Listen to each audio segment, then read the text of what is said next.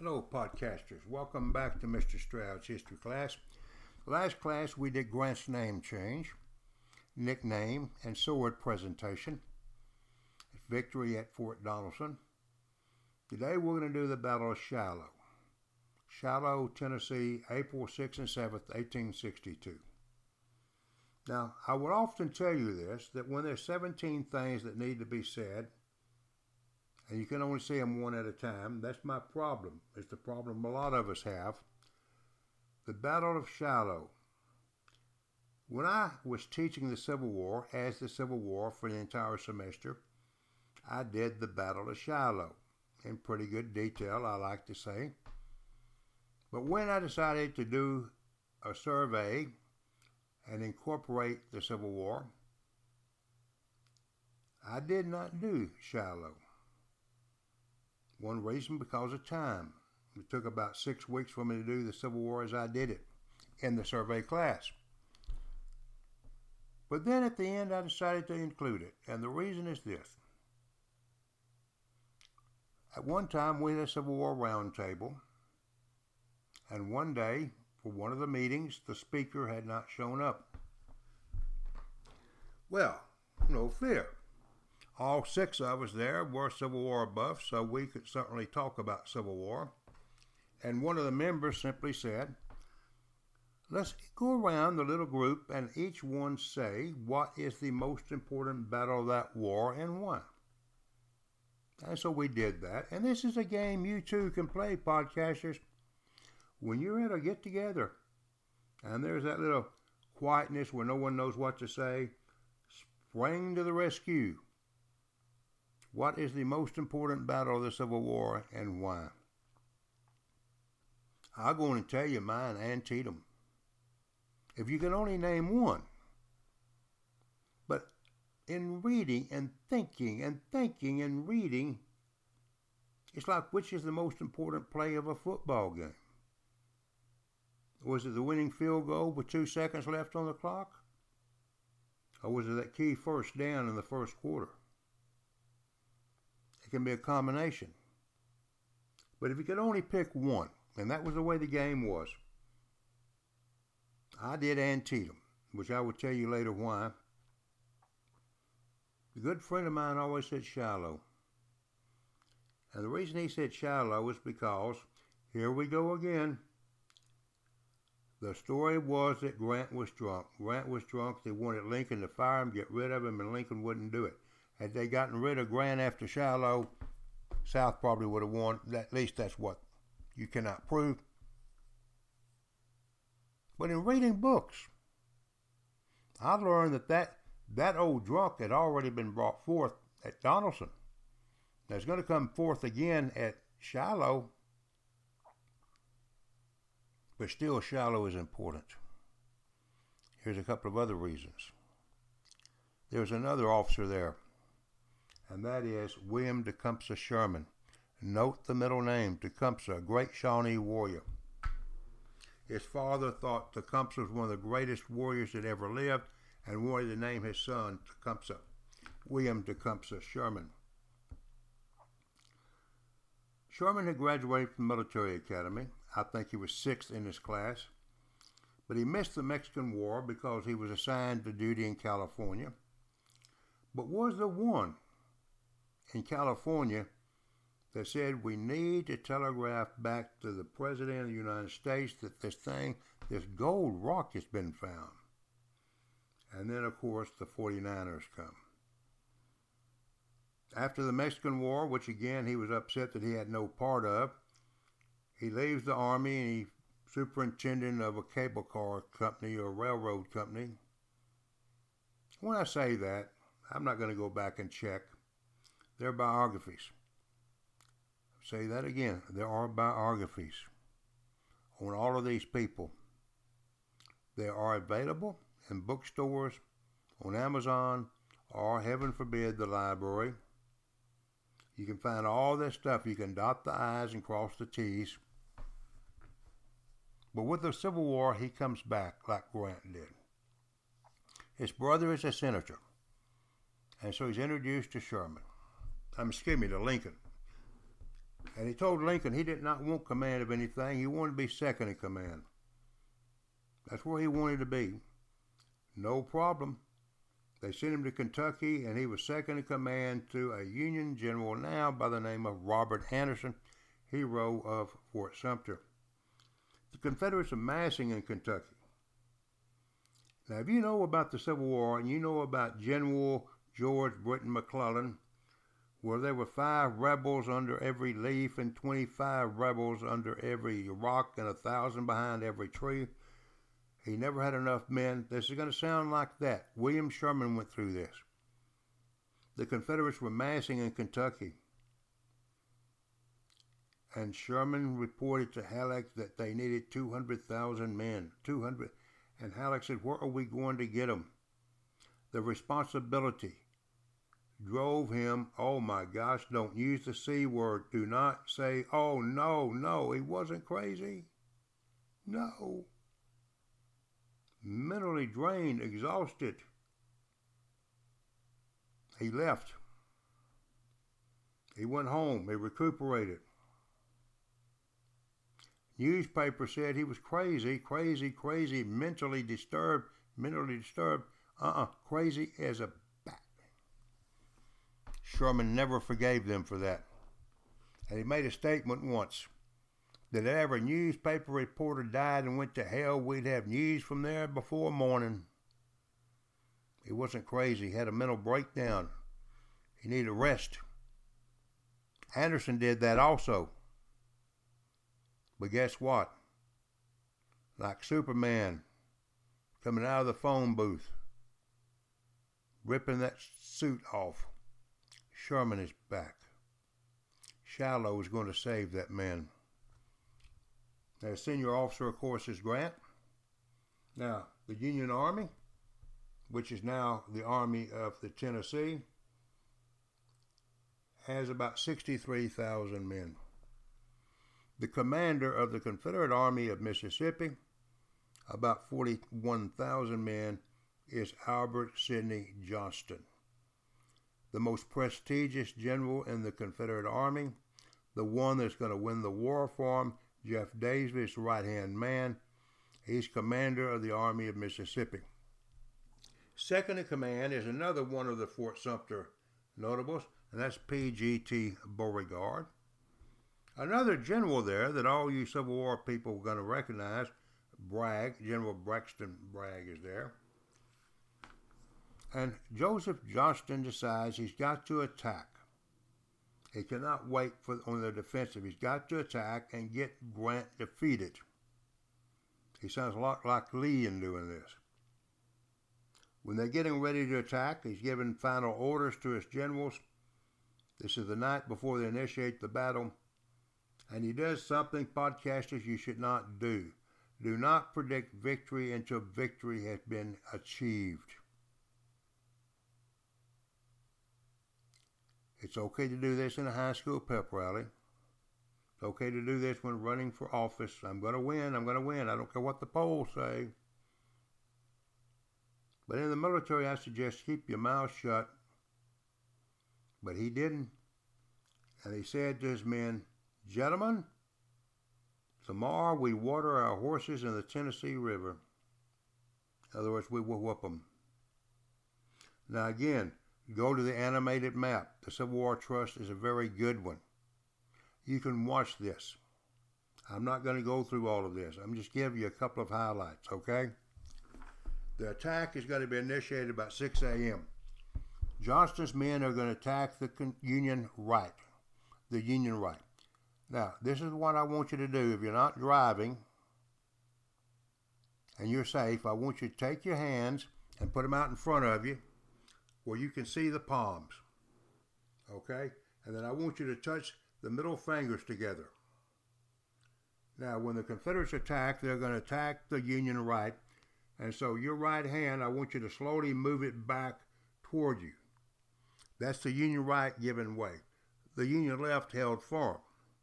Now, the attack pushing the Union right back is going to stall for a couple of reasons. One, the Confederate Army always needed food and many of the Union soldiers have been cooking breakfast And the Confederates, of course, stopped the attack and started eating, looking for souvenirs, jackets, and equipment. That stopped that attack.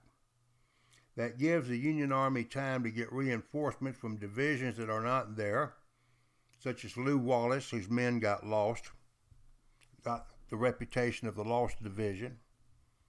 He will later write a book, Ben Hur. But there's something else going on. There's a general in the Union Army by the name of Prentiss, and his men are fighting like devils. And the Confederates cannot push them, they cannot drive them, and they cannot force them to surrender. One regiment of the Confederates after another go in there and they are shot to pieces. And one of the Arkansas privates coming out told some of the men that had not been in there, he said, Boys, it's a hornet's nest in there. And that is what that position is known as to this day, the hornet's nest. Now, one mistake after another, mistakes, 2020 hindsight, that also, and I almost didn't do this, but I'm going to do it anyway because I almost did it. Almost did it. I'm going to tell you now. It's something I did not like when I read books on the military. I did not like it when a historian who was writing the books would take time to compare what just happened to 20 other battles. I'm going to do, I don't like do it, but I'm going to do it real quickly. At the military academy, I assume they do study these battles to try to learn from them. I assume that. I don't know how much you can learn. I mean, after all, in, in a military situation, everything seems to be fresh. How many third and longs do you have to learn from to know that if you got a third and long, you got to make a first down?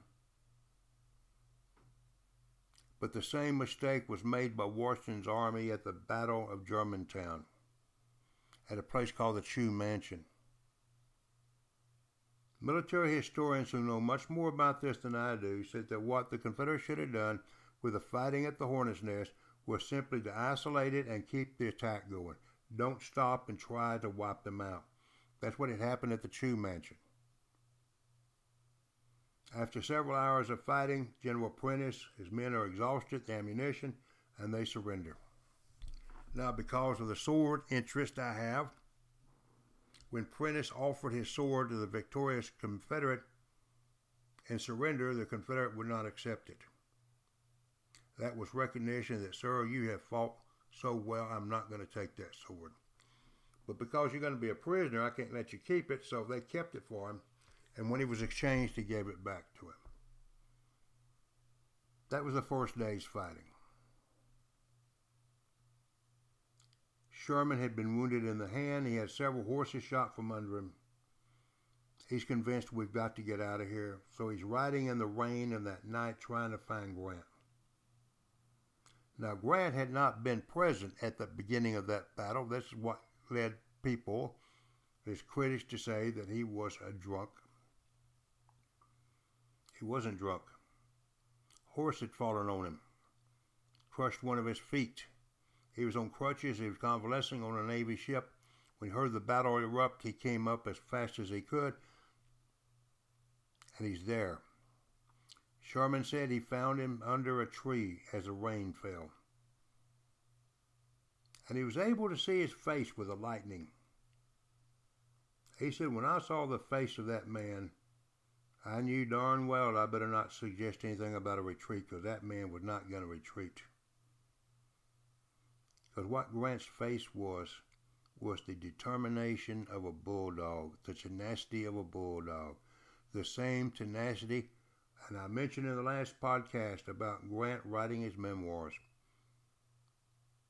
Sometimes I would tell you how many books have been written 50,000 books on Lincoln. Who counted them? Who counted them? Well, I think I know who counted these, or at least estimated. I found out since the last podcast that when Grant was dying in more pain than I hope any one of us ever have to suffer through, he was desperately trying to finish his memoirs. And Twain said he would write 10,000 words a day. I'm going to say that again 10,000 words a day. And Twain said it almost killed him to write 5,000. That's the tenacity that Sherman saw in that face. That's what Lincoln is finally, finally going to see. And he told Sherman, We'll whoop 'em in the morning. We'll whoop 'em in the morning.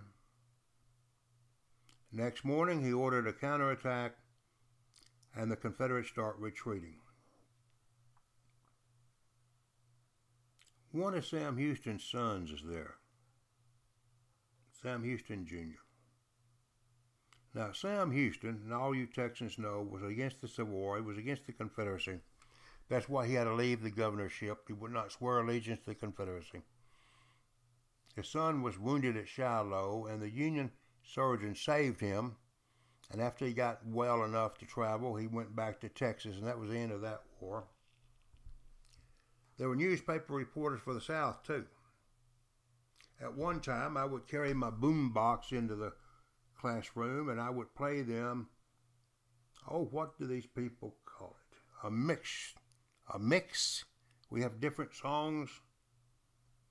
Because I had a mix of Civil War songs that I had recorded for them. I was a Civil War disc jockey. Songs that they had never heard. I played two of them back to back, one then another. These are Confederate songs.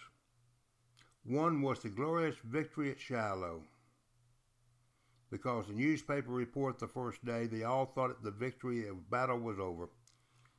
And then after the second day, they saw that it was a defeat. And the second one was about the tragedy at Shiloh. There's a saying. I've heard it for years. After Shiloh, the South never smiled again. Now, why? Well, whoever said after Shiloh the South never smiled again did not tell why. But I think I know. Grant podcasters is on a roll. When you think about the Confederate Army in 1861 and 62 and 63 and 4 and 5, and you think of Robert E. Lee, and Lee is winning one battle over the other, you're not looking to the left on that map and seeing Tennessee, Kentucky. Grant is going to start marching, and he is not going to lose a battle. He's not going to lose a battle. It may be that Joseph Johnston was killed, and the hopes of the Confederacy bled to death on the Shiloh battlefield. Another thing, when I was selling my first book, Inscribed Union Swords, 1861-65, we loaded many of them in the trunk of the car, and the family got in, and off we went to hit every library between Kilgore, Texas, and Gettysburg, Pennsylvania. We also went to the battlefields to get the battlefields to carry some of the books, which they did. And one of them we went to was Shiloh. And my daughter, I love her. Oh my gosh, do I love her and my son. My son's into history, but my daughter's not. But to this day, she knows about the Bloody Pond. There was a pond between the Union and Confederate lines where wounded and those who were not wounded would go to get water and many of the wounded died in that pond, or they bled in that pond, and that water turned pink, and to this day is known as the Bloody Pond. There was a movie long ago, so now whenever you hear this podcast, it's going to be even longer ago. I believe the name was How the West Was Won, and there is a segment in there about the Battle of Shiloh and the Confederate soldier from Texas meeting the Union soldier at the Bloody Pond.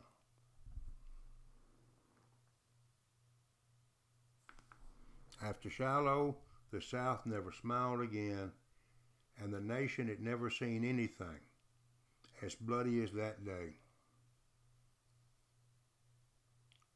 The Union casualties, 13,047. as killed, wounded, missing. Confederate casualties, casualties for the Confederacy, 10,700. You can add those together. They had never seen anything like that. The bloodiest day, two days of this American history at that time. But podcasters, they're just getting started in the bloodbath. On September the 17th, 1862, at Antietam, even to this day, the bloodiest single day in American history. And then you move to Gettysburg three days, and there has never been a battle as bloody as that on American soil. Over 50,000 casualties. But after the Battle of Shiloh, Sherman is back. And once more, they go to Lincoln. They want Grant fired. These now.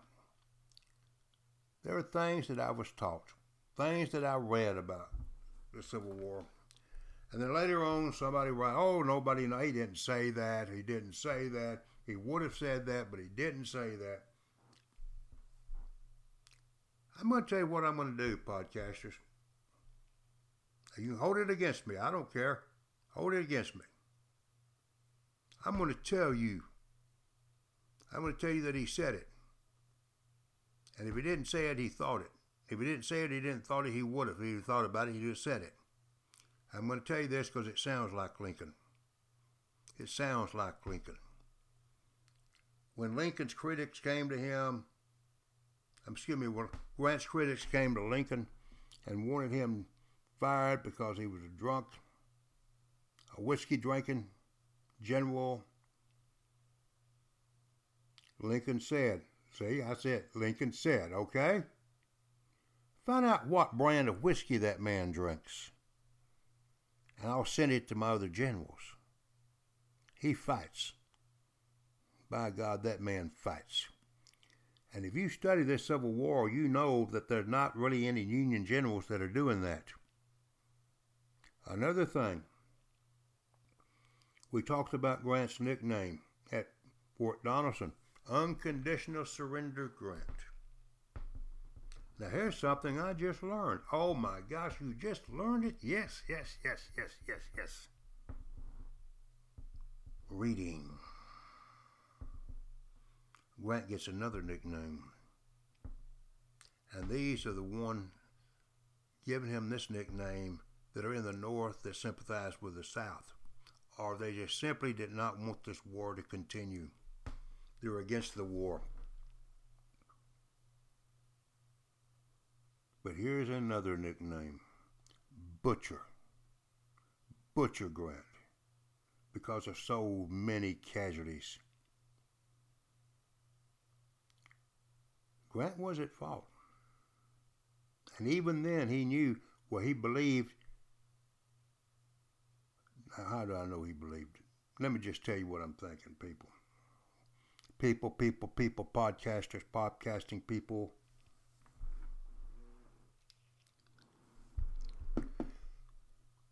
They study the Battle of Shiloh, when they look at the Shiloh, they say the one big mistake Grant made was not having his soldiers entrenched. They did not dig trenches. Had they been entrenched when that Confederate assault hit them, the casualties would have been a whole lot less, and they probably would not have given way on the right. Podcasters, let me ask you to do something. We get through with this podcast, especially if it's hot or it's rainy, I don't care. Get a shovel Go out in the backyard. Go out to your backyard. You start digging. I want you to dig a trench. Let's make that trench oh, at least six feet deep. Five feet wide. How's that? Six feet deep, five feet wide. You want to do that? And then you just sit in that trench all night nothing happens. Okay, he should have had him in trench. he was criticized for not having his men in trench. At this point in that war, armies were not digging trenches. They will later, but not now. And Grant answered that criticism in his memoirs by simply saying, Those troops were green, they needed training, they did not need to dig trenches. Besides, we weren't going to stay there. Now, he can justify it any way he wants to. The reason I was speeding is because, yeah, should have, should have, should have, should have, hindsight, should have, should have, should have, should have. He didn't. That's not as important as being the butcher, being the drunk. Here's the other thing. I mentioned it once before and I'm going to mention it again. Sherman is back. This saved Sherman. I don't think they ever called him crazy again. I read a book once, The Friendship That Won the Civil War, and that friendship was Grant and Sherman. And I'm going to be honest with you, podcasters, because normally, as you know, I like to be dishonest. This is called the Dishonest History Class. I read that book. I could not see where this friendship came from. I could not see a friendship.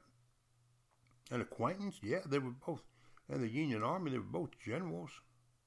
But friendship?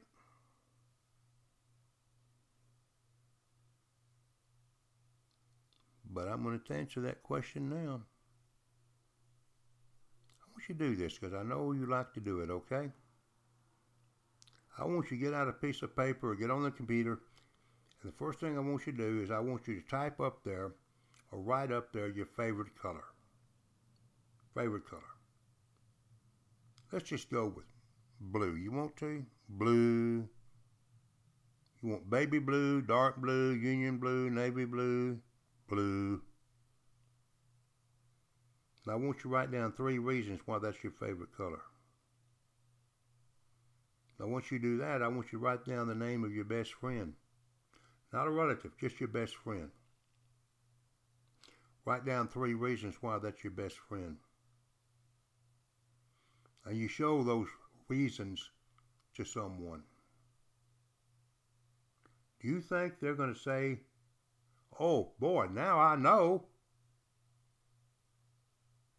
No. That's just me, podcasters. What words do you put down to tell why that person is your best friend? Or why that color is your favorite color? Had a good friend that taught with me at Kilgore College. He taught me I 20, 25 years. English teacher, but I'm not going to tell you who it was. We were friends. We decided to retire. I saw him one day and I said, I'm not going to say his name, I got to thinking about you not being here now. And I got to my computer and I just put the reasons I really like you. See, I'm not giving his name. He said, How many did you come up with? I said, Not a one. There was not a reason I could put on that computer, that piece of paper, I could tell anyone was why I liked this individual. And everyone that knew who I'm talking about said, Yeah, I understand but you did. You did. Your best friend is your best friend. You can't really explain it. Why you like the color blue, baby blue, light blue. Which of the 49 shades of green is your favorite? Is that an easier one than blue? Sherman's back.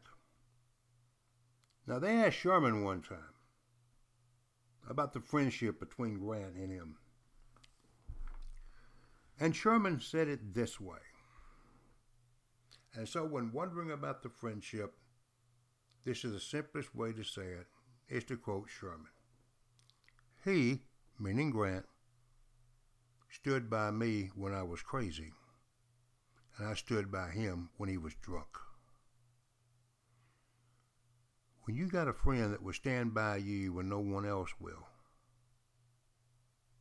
That's a friend you better hang on to, people. People, podcasters, podcasting people. If that friend will stay with you when you are down and out, you hang on to them. And that may be the friendship origin. But that's the friendship that's going to win the Civil War. Now that's the Battle of Shiloh. As soon as I let you go, I'm going to be thinking of three things I should have said. And after thinking of three things I should have said, I will think of five more that I should have said. That's eight. See, after the after the last podcast, I should have told you a couple of things. I'm going to do it now.